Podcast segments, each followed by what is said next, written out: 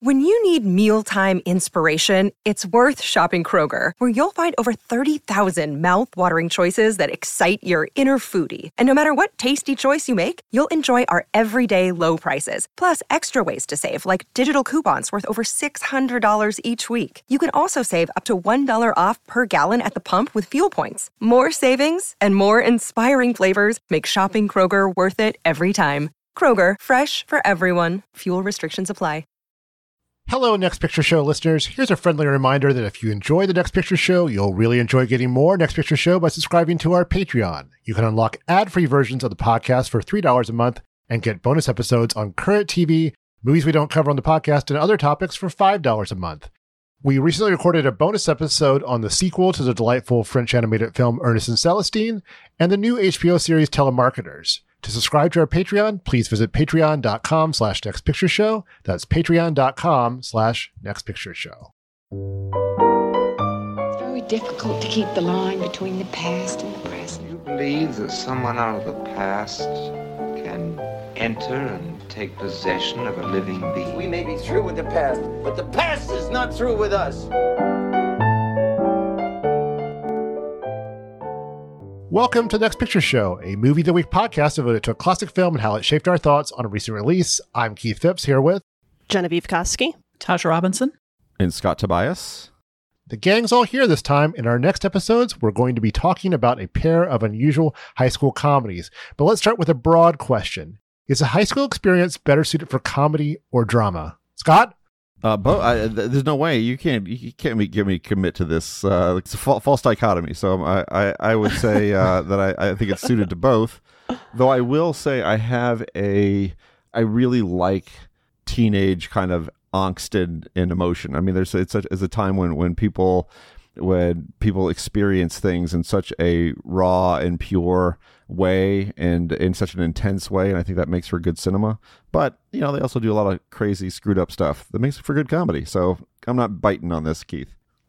Anyone else have strong opinions I find myself in a rare moment of complete accord with Scott. I, I don't think yes. you can separate the two, but I do think that it depends hugely on whose perspective a story is from and you know whose story you're telling because some of those stories tend way more towards drama and some way more towards comedy and it's it's mostly just kind of the the flavor of the protagonist what kind of person are you delving into in high school uh, but I, I i think both of them can work I think both can work. I think I personally maybe lean a little bit more toward comedy just because generally I think high school, mo- well, I, uh, I, think almost exclusively high school movies are being made by people who are no longer in high school uh, and probably fairly removed from it. And, uh, you know, like when you're in high school, everything is the most dramatic thing ever. Like everything seems like really, really serious. You know, that's just part of the teenage experience. And I think as you get further removed from that, you can appreciate the humor in it more. So I think maybe that just kind of gels with the comedic approach. But, you know, I think if I was in high school, my answer might be drama because it would seem like a much more inherently dramatic experience to me at the time. Yeah. I mean, all of my worst high school uh, memories uh, have been converted into comic anecdotes. Yeah. Every single one. that said, I, I appreciated high school comedies when I was in high school because I saw them as making fun of other people. You know, there's that whole high school experience where everybody else is kind of alien to you because you haven't really learned like nearly enough about other people and how to read them and the people in different kind of like social cliques from you in particular. Uh, something we're going to see in a couple of upcoming movies, I think, are just kind of like alien people from alien planets.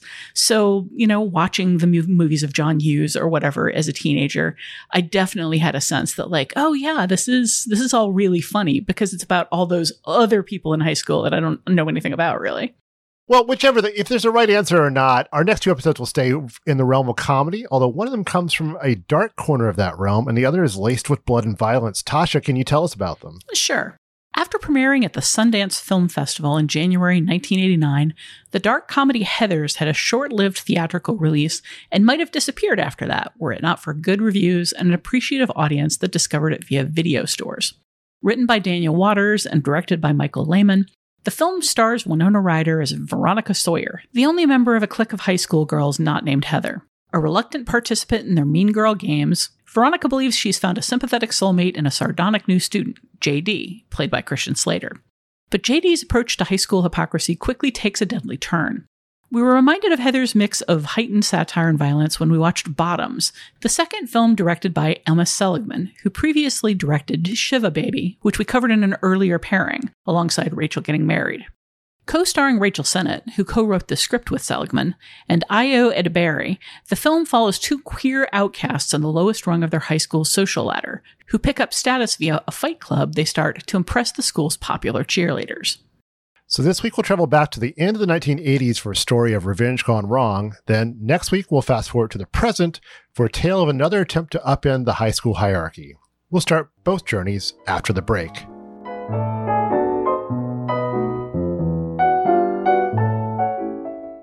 Heather Chandler, Heather McNamara, Heather Duke, Veronica Sawyer. Why are you such a mega brat? Because I can be. The most powerful clique at Westerberg. God, Veronica. Drool much? Most people would die to get into it. Heather number one just looked right at me. I'm worshipped Westerberg, and I'm only a junior. Veronica would kill to get out of it. You were nothing before you met me. You were a Girl Scout cookie. JD has come to answer her prayers. I'm a no rest build up man myself. We'll kill her. He's got a way with women. A way with words. Is this as good for you as it is for me? Life can suck. And a very special way with a gun. Veronica can't live with him. Now! I love my dead gay son. And she can't live without him. Does this turn out weak or what? I had at least 70 more people at my funeral. In 1989, Heathers played less like another high school comedy than an attempt to dig that genre's grave. Where films by John Hughes and those he inspired depicted high school as a place of deep social striations that could be overcome via human connection, each one of us is a brain and an athlete and a basket case, etc., etc. Heathers offered a more cynical vision. The popular kids ruled the school. Only murder could change that, and even then, only for a little while. I've cut off Heather Chandler's head, and Heather Duke's head has sprouted in its place like some mythological thing my eighth grade boyfriend would know about, the monocle clad Veronica Sawyer writes in her diary after maybe unwittingly participating in the murder of the most popular girl in school. Even graduation offers no comfort, as suggested by a visit to a college party in which every innocuous conversation barely masks a sexual threat. The only solution, per Veronica's new boyfriend JD, is to blow it up, as he plans to do. And apart from a last moment swerve away from nihilism, that's pretty much the only solution offered by Heathers, metaphorically, if not literally. Veronica begins the film already aware of the problems of the high school world in which she lives, with its cruel students and clueless adults. After beginning to see JD, that awareness only deepens. The fake suicides JD stages for a pair of Heathers and their popular boy equivalents on the football team only turns them into misunderstood heroes thanks to a culture that romanticizes youth while turning a blind eye to its mercilessness.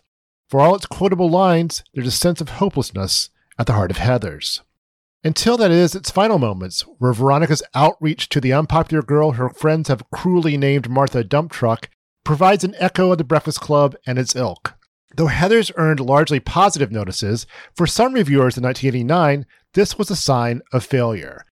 Quote, to mount black comedy successfully, Sheila Benson wrote in the Los Angeles Times, you must have a clearly defined point of view. You must also be willing to follow your dangerous outlook to its most outrageous conclusion. Unfortunately, director Michael Lehmann's point of view is swivel mounted. He doesn't have the courage of his cynicism. Unquote. In some ways, it's a tough criticism to dismiss. Heather slams on the brakes with a happyish ending that reveals its free-willing satire is essentially scattershot. What, beyond pointing out that high school and everyone associated with it sucks, was the point of it all? But that aimlessness is also part of the film's appeal. For anyone whose high school experience doesn't square with gauzy movie fantasies, almost everyone in other words, it serves as a kind of confirmation that the problem isn't them. In Cameron Crowe's Singles, a film from a few years after Heathers, one character stuck at a terrible party tells another, You know, it's okay to loathe these people. Knowing that may not solve anything, but sometimes it's nice to hear it anyway.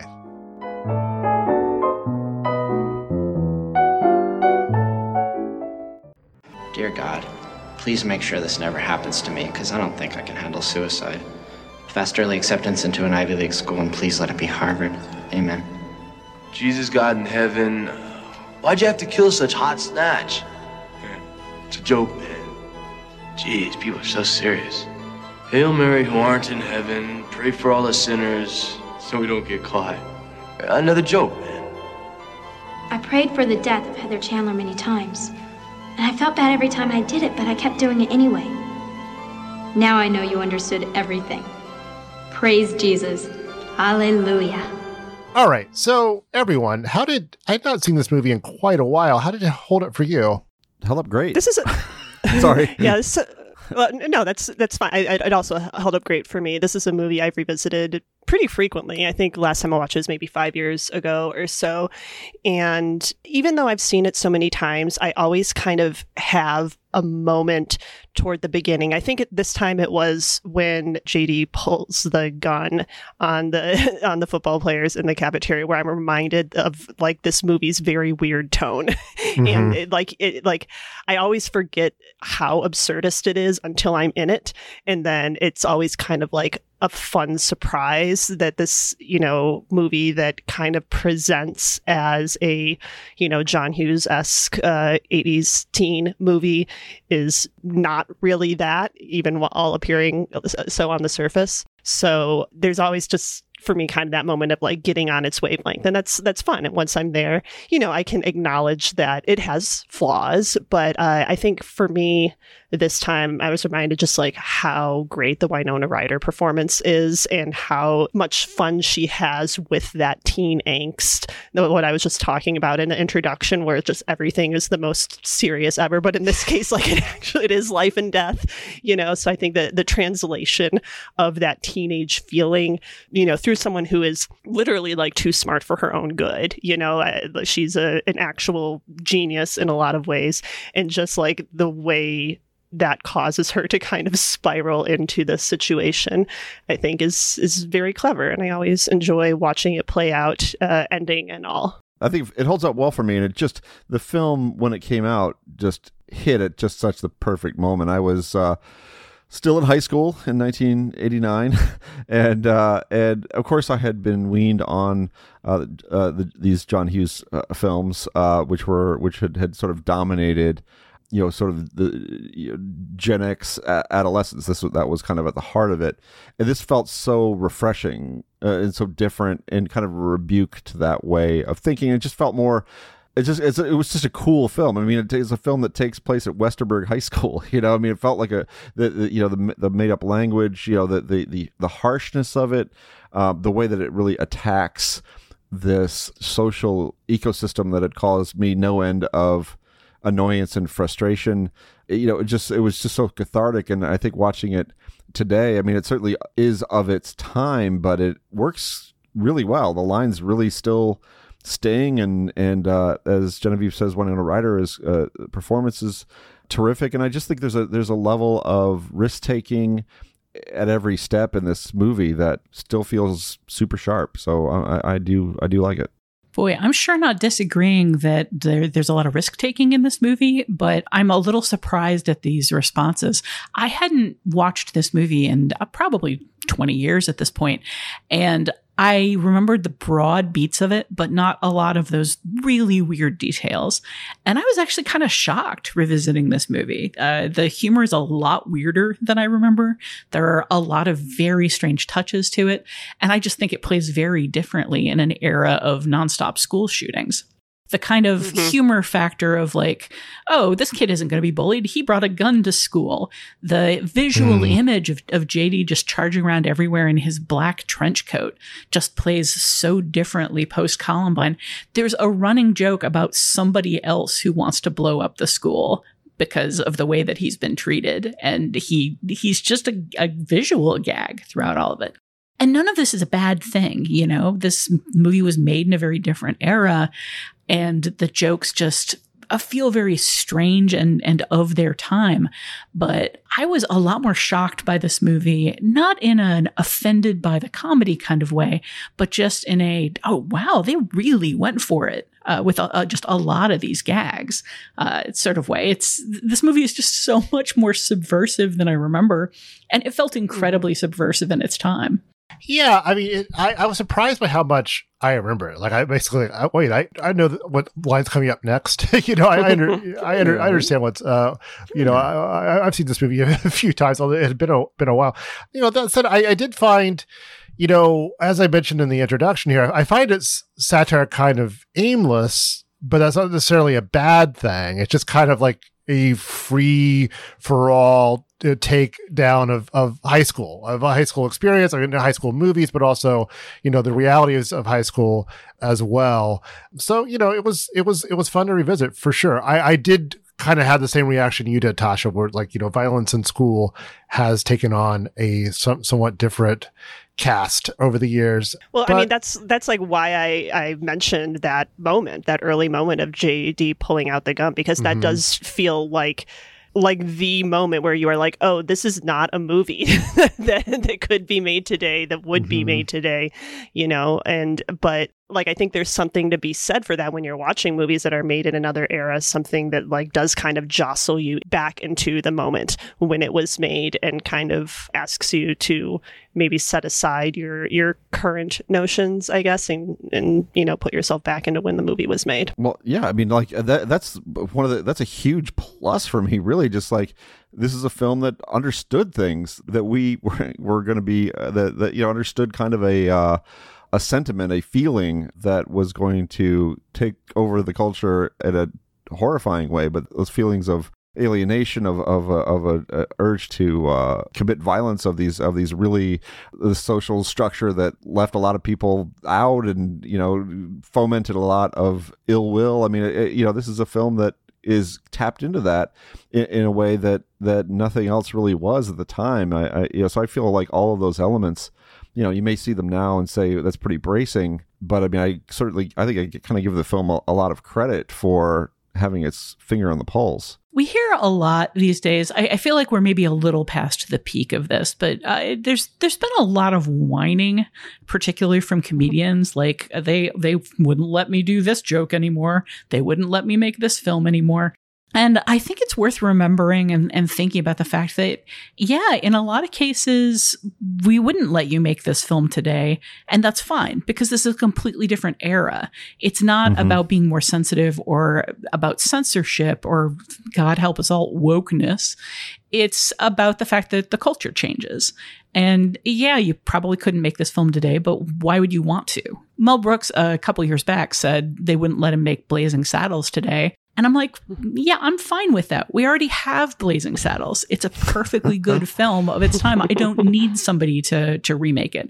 And I don't need somebody to remake this film and sweat over like what the the violence looks like. I, I kind of feel like somebody did make this film today and it's called Bottoms and it's it's it's fine you know it just it looks completely different because it's made for a completely different era so there's a lot here that you couldn't get away with today but it's because everything has changed and the version of it that's being made today is made for today instead of made for 1989 I had to be pedantic here and say they did make remake Blazing Saddles as a film called Paws of Fury: The Legend of Hank. this is true. Film. and I, uh, I'll also throw in related to Heathers. They did recently turn it into a musical, uh, a West End musical that uh, you can actually watch uh, on on Roku TV. They filmed it. I put on a little bit of it, but wasn't able to get all, all through it. But uh, I read some reviews of Heathers the musical and like kind of one of the biggest criticism of the fairly mixed reviews it, it received is that it does kind of just by virtue of making it a musical kind of take away a lot of the bite of, of, mm, Heathers. Yeah. You know? And like like to go back uh, to uh, what we were talking about, uh, yes, this is a comedy, and you know it's it's making jokes about you know very violent subject matter. But also like this is an era when bullying in particular was really used for comedic effect. You know like bullying was often a joke in high school movies you know and this is yes it's doing it in a kind of comedic way, but it is also treating the consequences of bullying with life and death circum Mm. literally life and death circumstances. Like there is a degree of taking this seriously that I think does kind of carry into our current era and our current awareness of bullying and its effects spe- specifically. The guns in school is a whole other thing, but uh, I, I think as far as you know, sort of its take on the high school hierarchy and the seriousness of the trickle down effects of that, like it's there. There's a glimmer of it there. I was also wondering if this film makes sense out of context, not so much out of the out of its era, but like on the heels of so many '80s teen films. If it's not necessarily a parody of those, it's definitely in deep conversation with those. I mean, one aspect of this movie that doesn't make sense much today, completely outside of the the context of 80s teen comedies, is uh, just boy, the way these quote unquote kids look. Uh, I think when I watched this movie in 1989, there was maybe a sense that okay, you can accept these kids as high school kids because I always, you know, felt that there were other people in school who kind of had it more together than I did, like in terms of being further along in physical development or in fashion, in in having like a brand or a look or whatever. These days, I watched this film and eh, from the opening scene, I was like, oh, those those are not high school juniors; they're thirty five year old business women. But no, actually, I mean, I mean, Ryder was 16 when she made this. Ryder was 16. and It- Christian Slater was 19. I mean, I, I think I think maybe you're confusing it with Bottoms. in some no, no, ways. no. Slater Slater actually looks really surprisingly young in scenes. I'm I'm talking about the three Heathers and their ginormous teased hair and their their literal business suits with the giant 80s uh, shoulder pads. Uh, Lehmann actually says in the the commentary that like going back and looking at this film, he laughs because Ryder was an appropriate age and everybody else was was 30. But it's not just like their actual age, it's the way they're dressed, it's the way they're made up. Like none of the Heathers to me rings true as a high school student anymore. They all look like you know fashion plates from from women's business wear quarterly which I just kind of find hilarious. But I mean, you watch this in the context of a bunch of John Hughes movies and you're like, "Oh yeah, everybody had that hair. That's what they look like." Yeah, I think it's a, a lot of it just comes down to like the style of the time, as as was the style Yeah. of the time, you know. but but but I did also like notice I do the think onions there on everyone's belt. right? Um, but also as far as like the the heathers go to like i guess it does maybe make sense for like the the queen bees the popular you know the the ones who run the school to register as you know older more more put together. I'm actually God, I keep bringing up Clueless on this podcast. One of these days, we're going to do Clueless. But I, I'm, rem- I'm reminded of, of Clueless too, because like those are also high school characters who, for the most part, present as as much older. And there's even a line uh, from Ty who, you know, comes across much younger, like you're so, so grown up here, you know. so I think there is maybe just like again in that high school hierarchy, presenting as more grown up equates to like popularity or you know a higher social status. Well, we, we certainly see that when Heather Chandler wants more than anything to go to college parties, which she Mhm. doesn't seem to enjoy. She doesn't seem to enjoy dealing with uh, college boys. She certainly doesn't enjoy what one of those college boys wants her to do, but she does it anyway because she associates it with maturity and popularity and being more important. I mean, that's always the that's one of the kind of key elements of the of the film, though, is just is just the idea of that this caste system that is in place at this high school and many others doesn't make anybody happy, even the people who are on top. You know, certainly does it with Veronica or uh, Heather Chandler. and It doesn't with Shannen Doherty's character, who's you know bulimic. Um, Duke. What? Uh, that's Heather Duke. Please Heather get your Duke- Heathers I'm sorry. straight. I'm not. I'm going to get the Heathers all all mixed up, but but uh, none of them. And then and then the third Heather is uh, is calling into a uh, you know McNamara. McNamara into a hotline, right? Uh, so so nobody is nobody's made happy by this system, but you know it still exists, which is kind of why there's something evergreen about this this movie is that you can try to you can knock off the head of the snake, or you can you can uh, blow up the high school, but some things never change. One thing about this movie being in conversation with high school comedies of the 80s is that so many of those movies are in some way about a boy trying to get laid. And I think mm. that this movie's relationship with sexuality and it's it's thought about like what teen boys are like and what that experience of being you know pursued by single-minded teen boys is just very much in conversation with uh, the 80s high school comedies of the time. It's very derogatory towards them. It very much sees sex as a transactional thing that one does for popularity for the most part and then you have that uh, kind of like sweet, strange little idyll out in the backyard between Victoria and JD. That's kind of like, eh, you know, here's here's what teen sex is supposed to be like. it strip has croquet, something to do. Croquet. Yeah, it has something to do with strip co- croquet. But the the whole the, all of the aspect of like what it's like when popular people or like high high social status people have sex in high school is just so far away from what 80s movies were thinking about at the time. It's unusually uh, cynical and, and subversive and really kind of ugly in a very memorable way.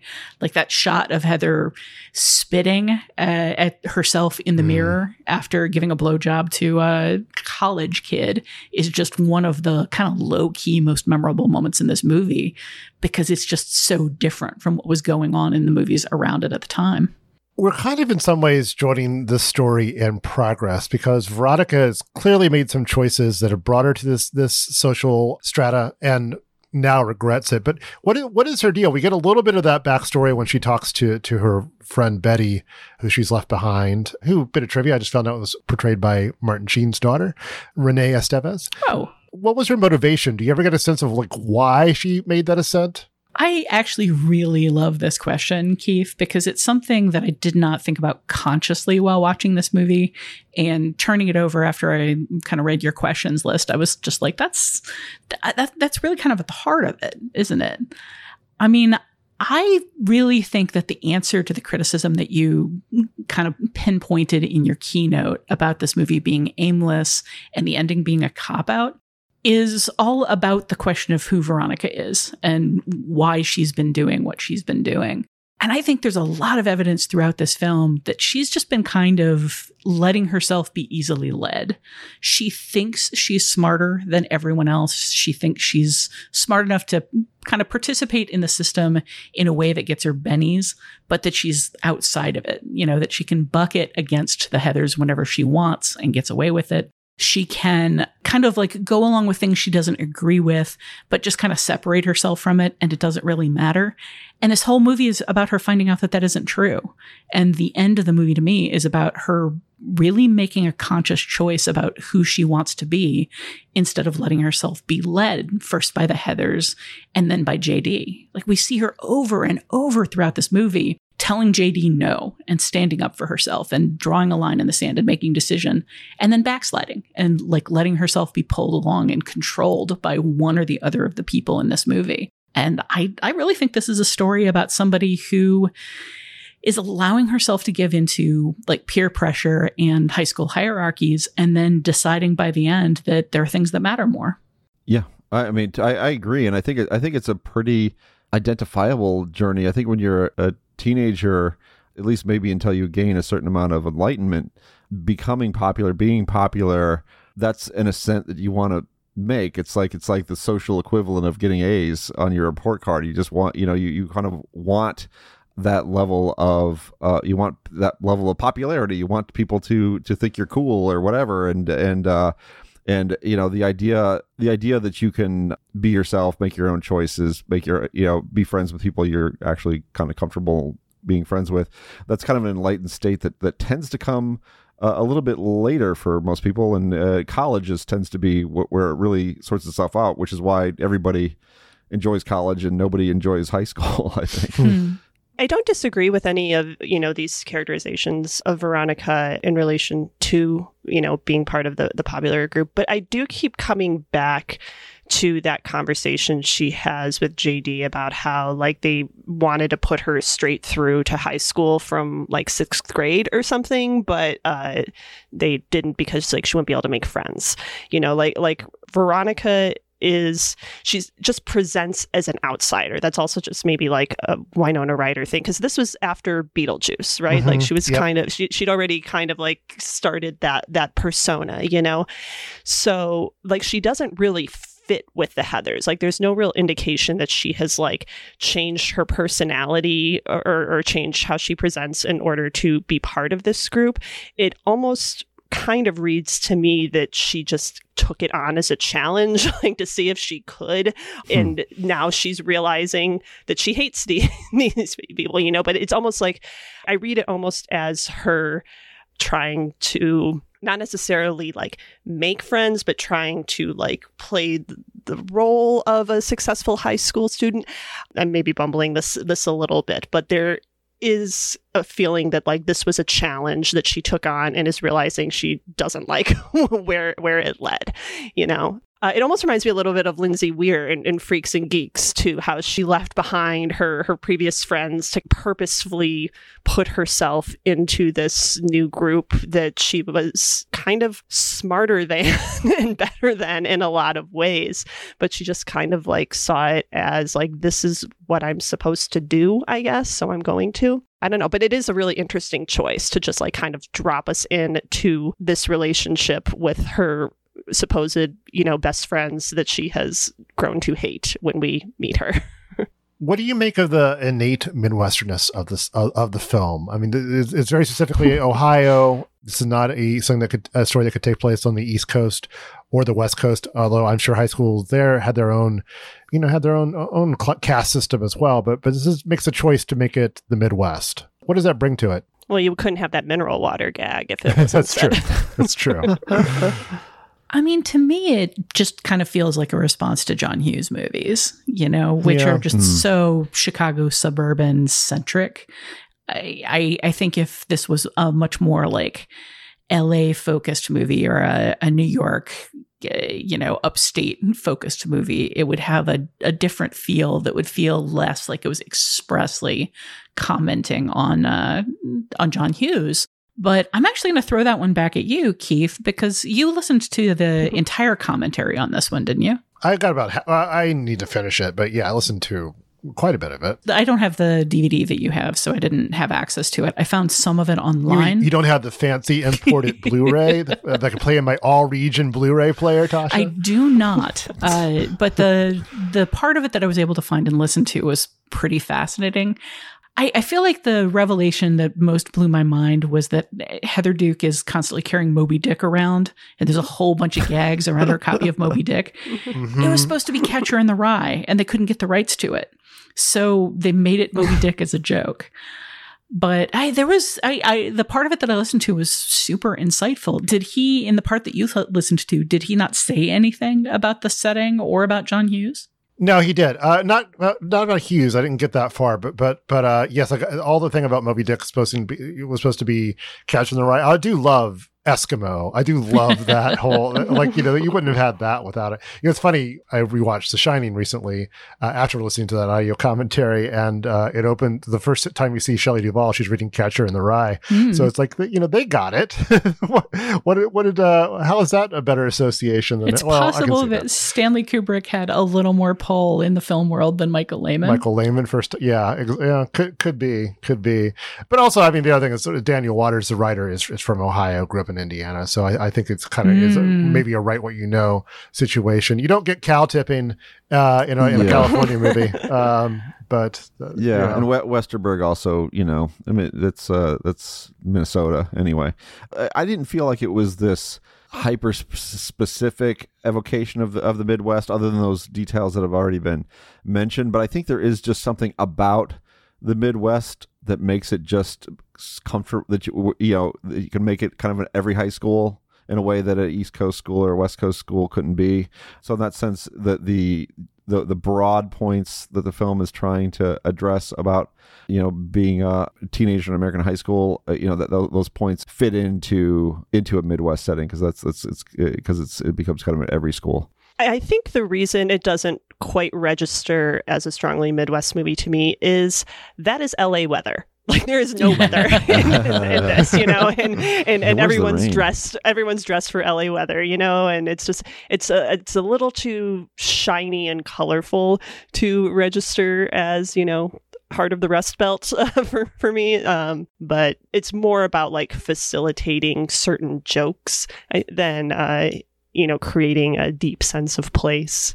I feel like part of those jokes are just, I mean, this, it may just be coastal snobbery because a Mhm. lot of the humor that is specifically based around the setting is just like, well, it's the Midwest. Like, of course, the cops are dopes, are Yeah. easily led incompetents. Like, of course, all of the adults are just kind of like gormless cows who could basically be cow tipped at any point. Like, the complete uselessness of the adults in this movie strikes me as very much a, you know, New York coastal elitism idea of what uh, people in the Midwest are like in general. Hmm. Yeah, I, I don't know. I think I, always saw just more as commentary on, on the divide between teens and adults, not specific to the Midwest. I mean, uh, Veronica's parents are, are, so checked out of what's going on underneath their own own, own roof.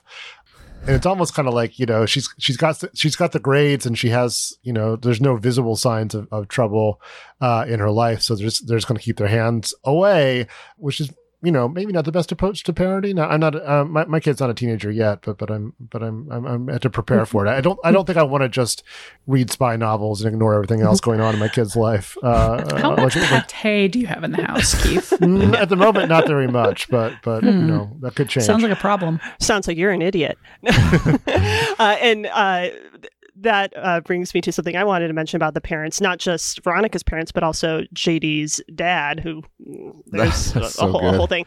But but both JD and Veronica have this like kind of patter with their parents that they keep going back to. Like JD and his dad do the father son switch thing, and Veronica, as I said, does the well, you're an idiot thing. And it's just like this sense that they have calcified in their roles without any actual effort put into the, the communication between them. If you're a teenager who does not want your parents in, in your business, it's it's a much smoother road to ha- to get get Mhm. into those types of conversations where you're really kind of just on the surface and and there's not much in the way inquiry is being made. And if you kind of are keeping your nose clean as Veronica does then the why why why why push it so you can kind of just have this pleasant super surfacey superficial relationship and it's fine That said, I mean, I think there's a very telling thing here in both of those sets of, you know, teen parent relationships where everything I said about Veronica kind of being checked out and feeling like she's too good for the situation she's in, so she doesn't have to commit her emotions or be too present for it. I think that's very true of her parents. And I think it's very clear that JD has learned a lot from his dad about dealing with problems and uh, very specifically about explosives, but also just about a, a cynical and aggressive way of dealing with the world Mhm. and how to see other people, how to interpret other people. So I, I think one of the things going on with kind of the clueless adults, at least the parents that we see, is we're seeing grown up versions of these kids who have just like let those attitudes spread and metastasize into their careers or their relationship with the community as well as everything else. There's also the other adults, particularly the teachers seem put out they have to really do anything most of the time but um i'm i except for the the person who was like really activated by all this is as if you know this is the moment she's been waiting for is as is pauline fleming the the played by penelope milford who's the guidance counselor who immediately tries to control the situation of mourning uh, the tragic loss of of uh, these young young people. I think it's some of the the darkest and, and most biting satire in the film. The the idea sort of like sending up the concern and the way people kind of adults in particular process uh, teenage suicide and you know I, I to, to, it's to me that stuff's really still uncomfortable in a good way Oh, she has. She's got my favorite line in the movie for sure. I Mm. wanted. I'm looking it up now just so I can get it right, which is uh, Is it uh, whether or not Yeah, to commit suicide whether is one of the most yourself or important not decisions? the most important choice a teenager yeah, can that make is is that is just spectacular. That's such a good line, and when it, when it arrives, the way it sort of detonates is just perfect. Good stuff. Good writing, Daniel Waters. Yeah, I was struck on this viewing by sort of the design of the I guess it's a teacher's lounge, but it really presents as like a corporate boardroom, you know, just Mm-hmm. like this really kind of sterile ta- with this like big monolithic table and the principal at the head. And like they really are those scenes there where they're the teachers and administration are discussing this. It really does kind of play like a boardroom scene and kind of have this corporate vibe to it where they're, you know, is this a half day worth here? Is this worth a half day, you know? And uh, Mrs. Fleming kind of like steps into the role of, I guess, like crisis manager or, or, or you know, or, or maybe like a PR public publicist type of, of role within this maybe corporatized vision of high school. So that also just feels very 80s and of the moment. And I uh, just another thing about the production design, the color red is all over this movie in a really interesting way. Obviously, uh, Heather Chandler's red scrunchie being the big one, but on that big boardroom table, it, uh, there's like a giant bowl of. In the first after Heather Chandler's death, it's just like a bowl of comically large red apples. And then after the uh, two football players die, it's like a bowl of red footballs you know so it's just like just another like little little detail uh that's kind of adding to the i guess heightened feel of this uh, film's production design liked it It's a very, very heightened movie. Yeah, let's, let's talk about that. It doesn't necessarily register as that heightened until you kind of get in the world a little bit. I mean, the costuming is very specific and very designed, but it's only like as it kind of goes along, you realize that everything is kind of that way. I think it works, but it's almost it's on the verge of being too much, isn't it?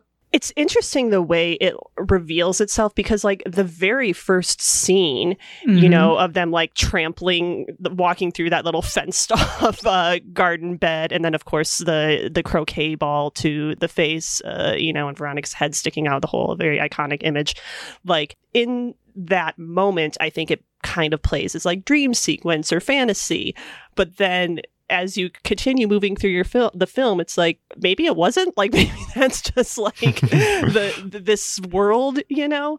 So it does like it doesn't quite pull the rug out from under you but it kind of like gently tugs it little by little as as it uh, reveals itself in the first act.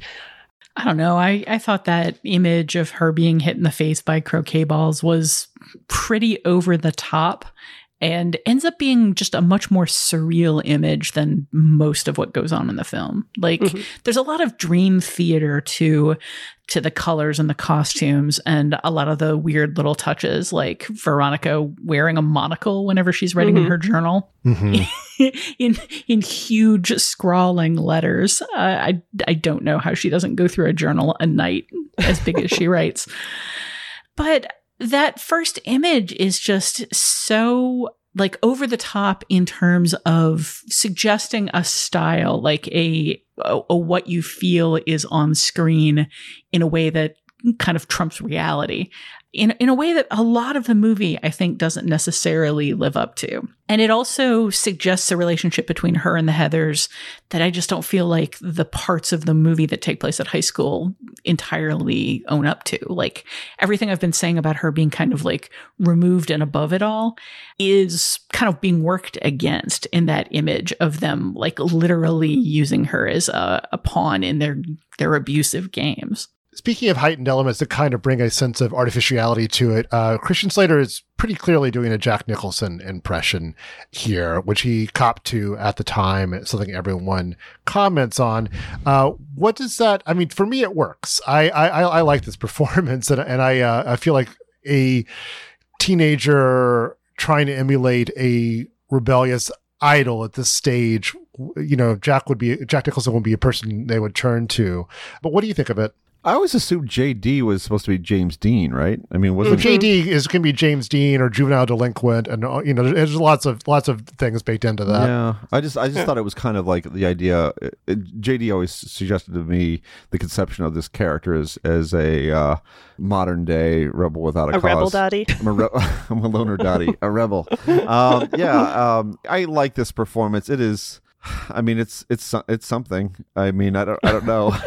it, it, I mean, I, I've reconciled to liking it. I don't know how you make this character work without committing to a choice like that because like I guess like the progression JD has to make in pretty short order from like object of desire to potential soulmate to psychopath is a tough progression to encapsulate under a single characterization. So, and I think Jack Nicholson is probably a smart choice in being able to do that progression of, you know, kind of exuding a certain charisma that you know, maybe isn't psychotic until oh oh no, it is. It's psychotic.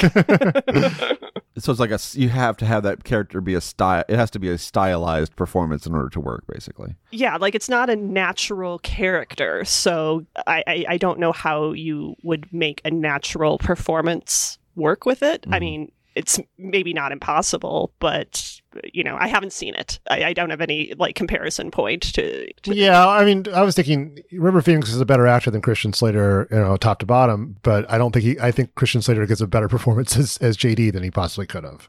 Just yeah. to, to, draw on a contemporary there. Yeah, mm-hmm. poor River Phoenix is just slamming River Phoenix. Even... No, no, I said he was. I said he's good. He's good. Yeah. I just don't know that he could. You know, anyway maybe it's just time, but watching that performance this time around, I don't see Christian Slater imitating Jack Nicholson. I just see Christian Slater being Christian Slater. yeah, yeah, you know, there is that. I mean, his his his much... default persona is pretty close to Jack Nicholson anyway. but I, I, was actually pretty distracted from the moment he appeared listening to his voice because I, I kept thinking I've heard this performance before and it it's not a Jack Nicholson performance. And I finally pinned it down.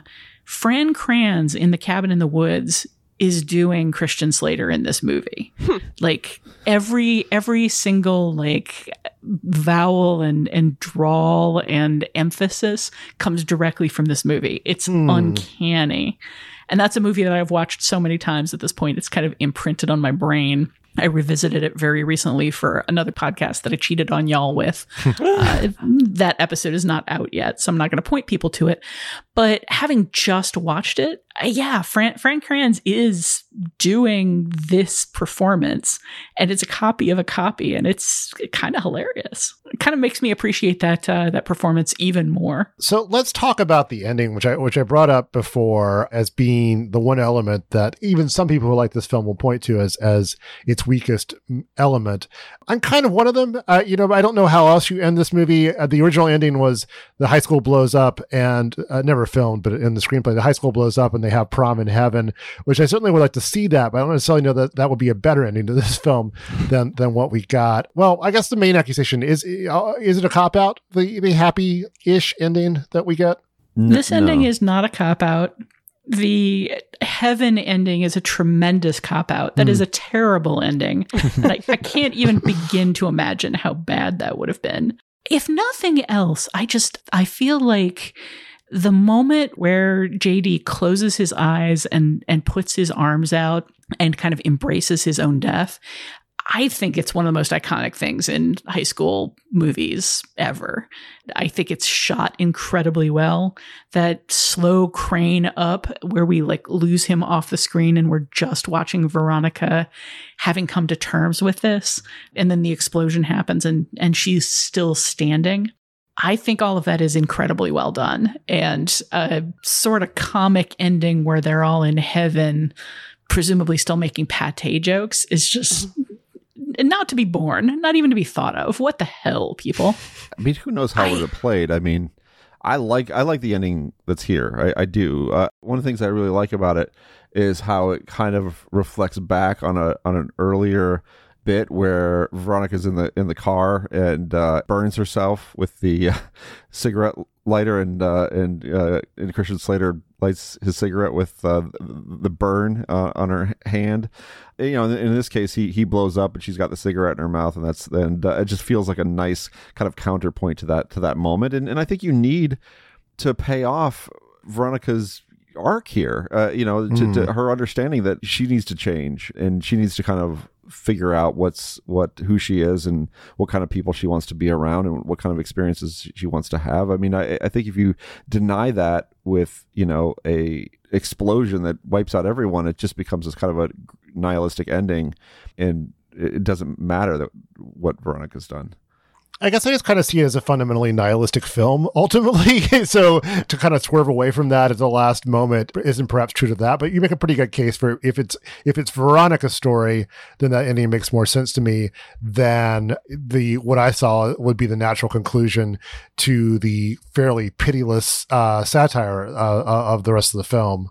I don't know. Yeah. I mean, ultimately, you've got to let people make choices. Or what is this even a story about? If this is just a story about nothing ever changes in high school, all cycles just continue forever, and there is never any way to change things, like, it's not just that that's a cynical message, it's also a really untrue one and a really boring one. And the idea here that Veronica can make a choice for herself and break the cycle in some way is very empowering. You know, it's very exciting. This is one of those movies that ends what, uh, where I always think of as potentially the last good moment.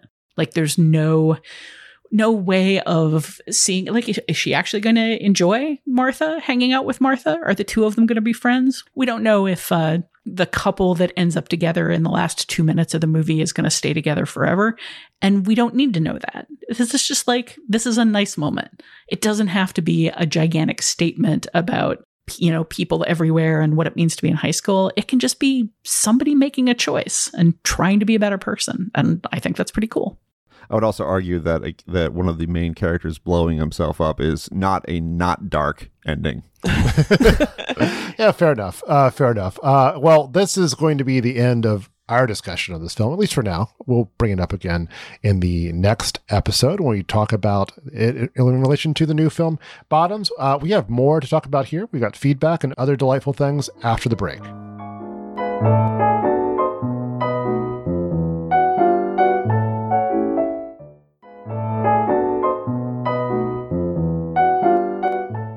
So now it's time for feedback. But before we get to it, we want to shout out Filmspotting, the Next Picture Show's Mothership podcast, hosted by Adam Kempenaar and Josh Larsen. As we record this episode, Adam and Josh's current episode finds them joined by Chicago Tribune's Michael Phillips for a celebration of The Fugitive's 30th anniversary. You know, I rewatched The Fugitive, um, I think last year. I was ahead, I'm ahead of the curve when it comes to anniversary celebrations. Uh, that movie still holds up really well. Yeah. Have you guys watched it recently? I saw it here at Music Box with Andrew Davis in attendance. Um, oh wow! Uh, uh, sold out show. It was a treat. It was it works like gangbusters. Which is which is how you which is how you want movies to work. Like, which is good that you can say that as a Chicagoan now, uh, and you can realize how ridiculous it is. Ridiculous it is that that that Harrison Ford escapes to the mountains of Illinois at one point in, in, in, the, in the film. But okay, so as for feedback, we got a letter from Will inspired by a recent pairing of Barbie and Enchanted about movies that paved the way for other movies. Genevieve, can you read that one? Sure. Will writes Hi, all. Your recent pairing of Barbie and Enchanted got me thinking about movies that move cinema forward in some way, even if they're not fully successful. I fully endorse the inclusion of films like this, such as Enchanted, as well as films that have been accepted into the canon of great films. It's pretty easy to think of older films that also fit that flawed pioneer category. Waiting for Guffman, along with any film with, quote, positive depictions of gay or lesbian characters from 10 or more years ago, spring to mind. But it's harder to spot trends without the benefit of hindsight. Can you think of any current or recent films that people will look back on 20 years from now that do something refreshing or innovating, even if they don't quite stick the landing? Trans characters seem to be popping up in movies the way that gay or lesbian characters did, often as sympathetic but minor characters. I'm curious as to how well those will age, but I also don't want you to limit yourself to representation. Any new trend would be interesting to me. I mean, I think the big one in this category, uh, for the moment at least, is Spider Man Into the Spider Verse which just kind of came along and completely redefined American animation style. There were so many decades of everybody doing American animation is trying to imitate Walt Disney and their house style. And then Pixar came along and started making a lot of money, and everybody started trying to imitate their house style, you know, with uh, that kind of like 3D shaded look and like pushing for hyperrealism. And then Spider Verse literally just immediately changed what people not just were were doing, but what they felt they could get away with. There was just an, an instantaneous change. If you look at films released far enough after Spider Verse, that people were actually able to incorporate some of its lessons into the production. you just see so much more experimenting with color and style, with surrealism and like weird extreme lighting and with uh, changing styles within the narrative to indicate mood and a lot of other things that Spider-Verse did. I think that that's going to be there are just there's so many movies that feel innovative for a year and then get forgotten under the weight of other movies that also kind of push the conversation forward. But I think that one's going to be like held up as a watershed 20 years from now. I think we'll see it a lot in terms of technology and and how our current moment, you know, what things we're grappling with now with AI and things like that. They haven't really that really hasn't turned up as a topic in the specific AI moment we're in right now hasn't turned up as a topic in films yet, but we'll we'll get to it. I mean, I I, I was put in mind by that by, by a piece I did for the reveal about the cyber thrillers of 1995 and how hmm. you know you look at a movie like The Net and there's so, so many things that are silly about it in terms of you know, its depiction of the internet and early internet culture, but also, you know, Sandra Bullock's character is is an isolated work at home person. There's identity theft in it. There there is sort of the same some of the it was it's prescient in its own own own ways as well. So I wonder if, you know, when we see depictions of technology now and such, that might be a case of, of sort of the flawed pioneer um, that Will was talking about. Uh, yeah, in keeping with that, one of the other not quite as recent as as Spider Verse, but I think maybe game changing movies that just immediately comes to my mind is Sean Baker's Tangerine mm-hmm. in 2015. Yeah, first film uh, shot on an iPhone, and it just immediately received so much acclaim, you know, for its immediacy and for how well it, it captured a scene, but also just for the technical daring of doing that, that it really just kind of seemed to reset a lot of people's expectations about what a movie could look like and how cheaply you could make a movie as long as it was very specific, very in depth about like something that people hadn't seen before and a place that they either want to be or maybe don't want to be, but want to like have a window into. That movie just really stands out for me is probably still going to be like historically left on the record as a, an important film 20 years from now. Yeah, I, I would, Tangerine. I'd agree with that. I was thinking of Tangerine myself. And I, I think it has to do sometimes just with what comes next. Uh, you know, I mean, I, Barbie is that moment potentially. You know, Barbie could be that moment in terms because I feel like that uh, it sort of cracked the code in a way uh, in terms of like, okay, you can make a film about a brand. Uh, a, a, you can make this this sort of uh, a movie around this consumer product and do it in a way that feels personal. That the comments on the culture that feels completely fresh and original in its way. That is something we we so so rarely experience. And if we're going to be stuck in a, place in, in, Hollywood where filmmakers are going to have to continue to deal with IP and, and turning IP into something. You know, maybe Barbie has that kind of r- roadmap in terms of how, how to make something like that personal and resonant. Yeah, I don't know. I'm not that optimistic about it, though. I mean, I think I think there aren't that many Greta Gerwigs out there. Uno, so. You don't think you don't think somebody can make something really good out of Uno? Is that what you're saying? Uh, I can Skip hear the I can hear me, the dramatic Hans Zimmer Hans Zimmer score now.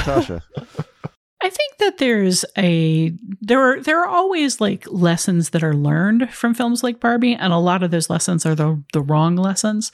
But whenever a film makes this kind of money, it does embolden other people. And I, I, think the next, you know, 400 movies made by women about women are going to say, well, look at the money Barbie made. Like you shouldn't, you shouldn't turn me down by saying your kind of film doesn't make money. Cause like, look what Barbie did. Mm-hmm. I think it's been going to be quite a while before we see what the takeaways and impact on Barbie uh, exactly was. I, um, I also think that Charlotte Wells's Hungry Hungry Hippos will really make you think.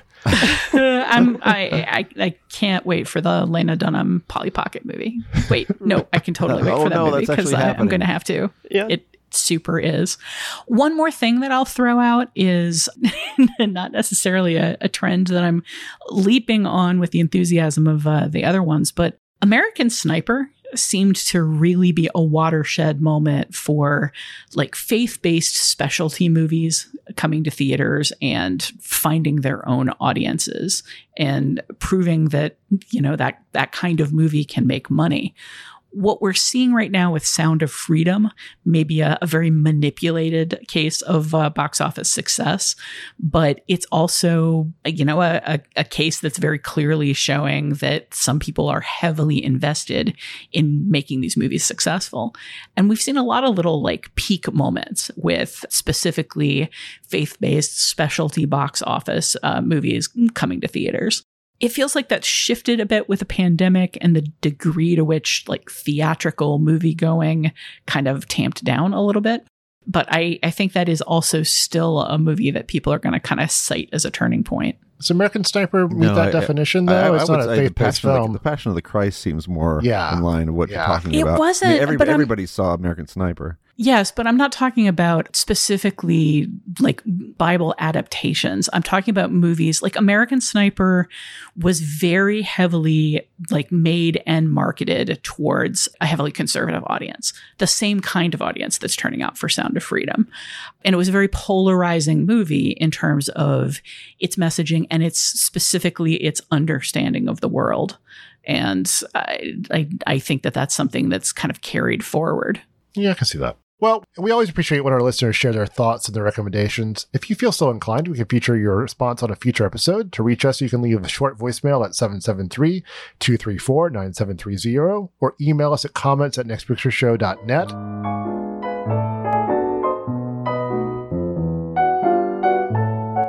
That's it for this episode of the Next Picture Show. In our next episode, we'll talk about Bottoms, a movie with more explosions and blood than Heathers that's also somehow a little nicer. Uh, look for that episode next Tuesday on your podcatcher of choice. For ad-free versions of the podcast and extra content, find us on Patreon at patreon.com slash nextpictureshow.